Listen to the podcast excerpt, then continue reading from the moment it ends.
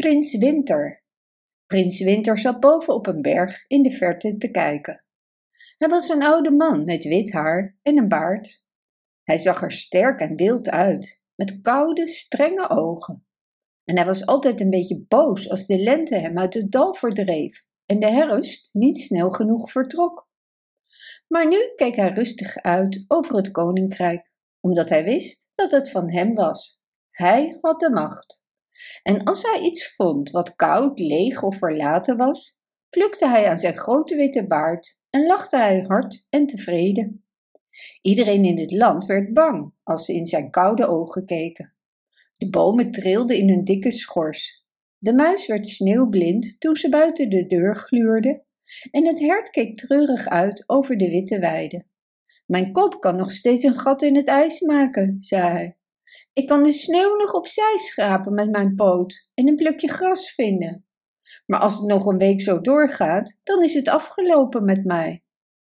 De kraai en de mus konden niet meer kwetteren. Ze dachten aan de andere vogels die op tijd waren vertrokken naar warmere oorden. En degenen die achterbleven wisten niet waar ze heen moesten in hun nood. Toen gingen ze uiteindelijk maar in een rij staan, om hun nederige groet aan de nieuwe machthebber van het land te brengen. Hier zijn wij, uw vogels, o machtigste van alle prinsen, zei de kraai, en hij ging in de witte sneeuw staan. De meeste andere vogels hebben het land verlaten, zodra uw komst aangekondigd werd. Maar wij zijn gebleven om ons aan uw heerschappij te onderwerpen. Wees nu een genadige heer voor ons en schenk ons voedsel, alstublieft. En de mus zei hetzelfde als de kraai, met een toon van diep respect. Maar prins Winter lachte hem minachtend uit. Ha, jullie vogels! In de zomer amuseerden jullie je vrolijk. In de herfst had je jezelf dik en rond. En zodra de lente toeslaat, dans je net als de anderen met veel gefluit. Ik heb een hekel aan jullie geschreeuw en gekrijs en jullie gefladder tussen de bomen. Jullie zijn hier allemaal om me uit te dagen. Toen stond hij op in zijn volle kracht en lengte. Ik heb mijn eigen vogels Jullie zullen dat eens zien. Hij klapte in zijn handen en riep: Kleine sneeuwvogels, witte sneeuwvogels, vlieg door de velden.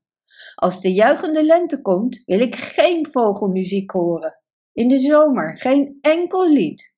Kom maar, boodschappers van de winter. Snelle vogels en langzame vogels. Witte sneeuwvogels, kleine sneeuwvogels.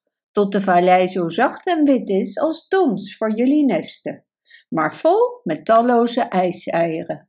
Haast je nu! Witte sneeuwvogels, kleine sneeuwvogels, vlieg nu door het land. En de vogels van de winter kwamen. Plotseling werd het donker en de lucht werd gevuld met kleine zwarte stippen die neerdaalden en veranderden in grote witte sneeuwvlokken. Ze vielen op de grond en het waren er honderden en honderden. Was er geen gras of steen meer te zien. Alles was zacht en wit. Alleen de boomtoppen staken er nog bovenuit en de rivier stroomde als een zwart lint door het weiland. Ik weet hoe ik jullie moet vermorselen, zei prins Winter. En toen de avond viel, zei hij tegen de wind dat hij moest gaan liggen. Toen werden de golven klein en stil. Prins Winter staarde er naar met zijn koude ogen en met zijn ijs bouwde hij een brug van oever tot oever. Tevergeefs probeerden de golven het lied van de lente te neurien, maar er zat geen kracht in hun stemmen. De volgende ochtend was er van de rivier niets anders over dan een smalle stroom, en toen er weer een nacht voorbij was gegaan, was de brug klaar. Opnieuw riep prins Winter zijn witte vogels, en spoedig werd er een wit tapijt over de rivier getrokken tot het niet meer mogelijk was om te zien waar land begon of water eindigde. Maar de bomen staken nog steeds brutaal boven de diepe sneeuw uit. De sparren hadden al hun naalden behouden en waren nog helemaal groen. En waar ze ook stonden, ze boden bescherming tegen de vorst en beschutting tegen de sneeuw en waren een toevluchtsoord voor kleine vogels. Prins Winter keek de bomen boos aan. Als ik jullie maar kon breken, zei hij. Jullie staan midden in mijn koninkrijk en houden de wacht voor de zomer en jullie geven onderdak aan de vogels, die de rust van mijn land verstoren.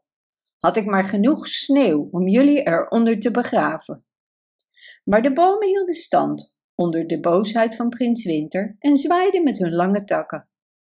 Je hebt van ons afgenomen wat je kon nemen, zeiden ze. Verder dan dat kun je niet gaan.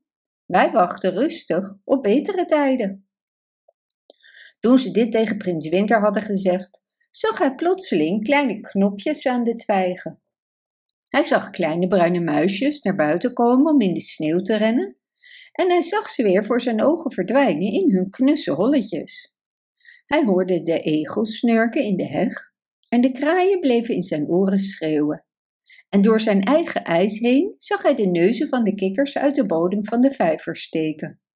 Ben ik de baas van de winter of niet? schreeuwde hij boos. Met beide handen rukte hij aan zijn baard. Hij hoorde de anemonen rustig en licht ademen.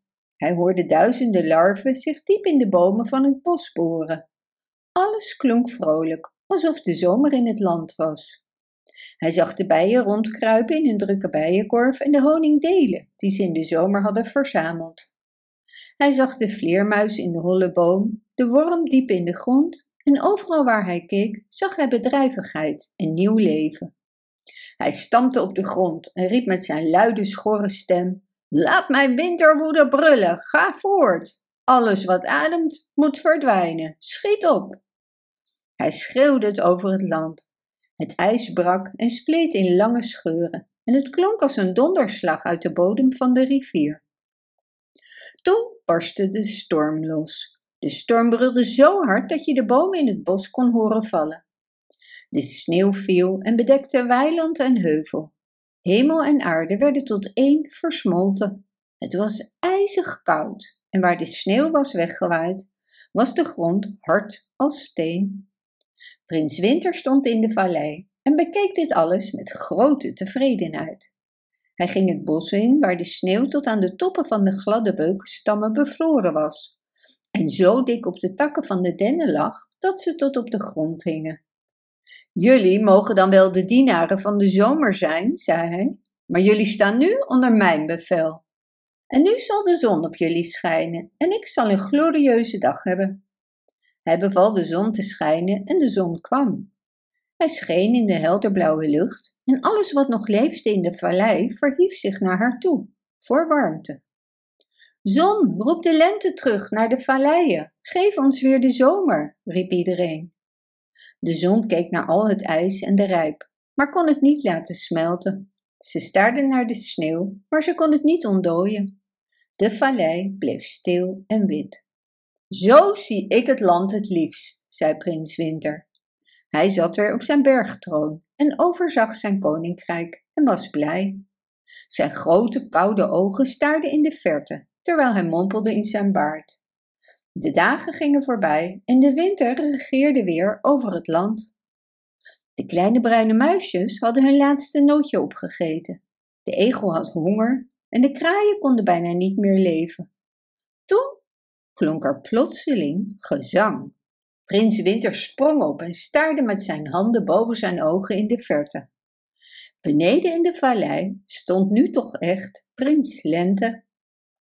De jonge frisse prins stond rechtop en droeg een groene mantel en had een fluit over zijn schouder hangen. Zijn lange haar wapperde in de wind en zijn gezicht was zacht en vriendelijk. Om zijn lippen lag een grote glimlach en zijn ogen keken dromerig in de verte. De natuur was weer blij en verheugde zich op wat komen ging. Bedankt voor het luisteren. Wist je dat je dit verhaal ook op onze website ririro.com/nl kunt lezen, downloaden en printen?